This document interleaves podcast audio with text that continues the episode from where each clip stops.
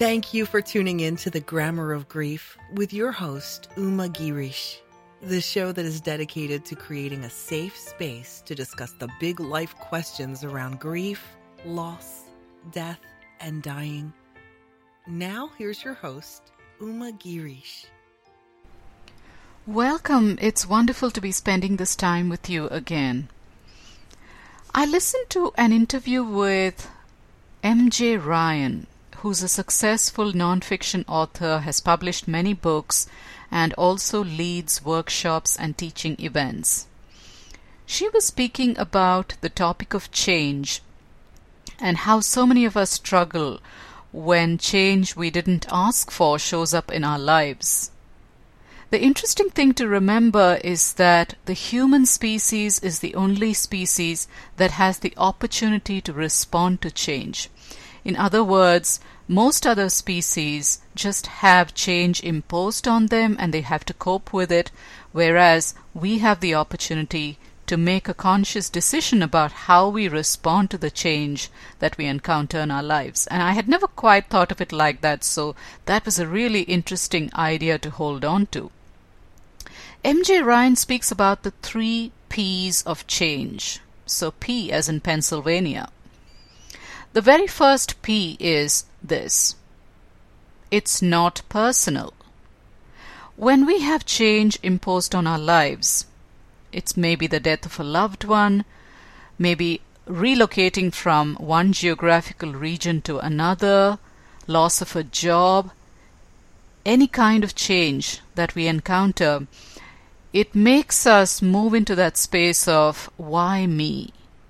In other words, we believe it is happening only to us, and we start this big pity party where we get stuck in the fear and doubt and victimhood of the experience.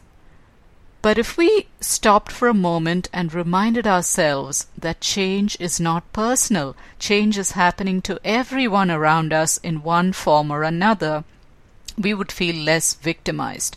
So the very first P to remember is it's not personal. Change happens in everyone's lives. It's just a matter of responding to it. The second P is it's not permanent. Change is never permanent.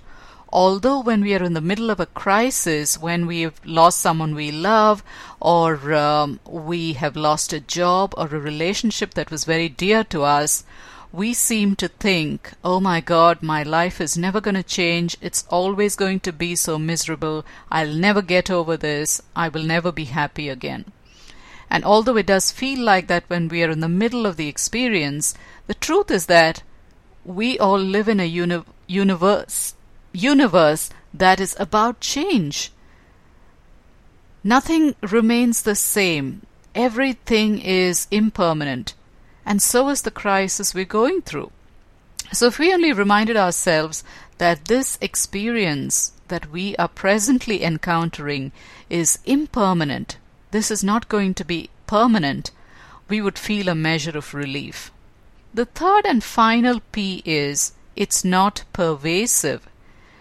So what that means is when we have change in our lives, it seems to occupy or consume so much of our uh, consciousness. We can't think of much else. We are worrying, we are in doubt, we are afraid of what we might have to face, how life will change, how things are going to shift around us, the decisions and choices that we've been called to make. That particular incident or instance seems to be all-consuming. However, in reality, it is only one aspect of our lives. There are still other things in our life that are going right. The sun is still shining. People are still happy. You still got out of bed feeling, um, being in good health.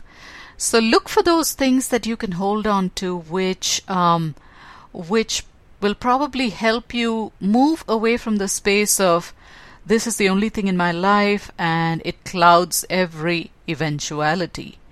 So these are the three P's that are important to remember, and I thought this was a really good lesson from M J Ryan, and I wanted to share that with you because I am constantly reminding myself of these three P's as a way to respond to change in a softer, easier, more graceful way in my own life. Thank you so much for tuning into The Grammar of Grief. Tell people in your life about this uh, podcast if you enjoy it. Spread the word. And if you haven't already checked out my e-course, head over to uma girish dot com and you will find it on the homepage. My sixth session audio course is called Responding to Grief and Loss. It's priced at a very affordable twenty dollars, so do go ahead and check it out. If you click on the link, it'll take you to the program details page and you will find everything you need to know on that page. Thank you again. I will connect with you very soon. And until then, many blessings and love. Thank you for listening to The Grammar of Grief with Uma Girish. If you enjoyed the program, please leave a review and rating on iTunes. Connect with Uma at w w w dot uma girish dot com.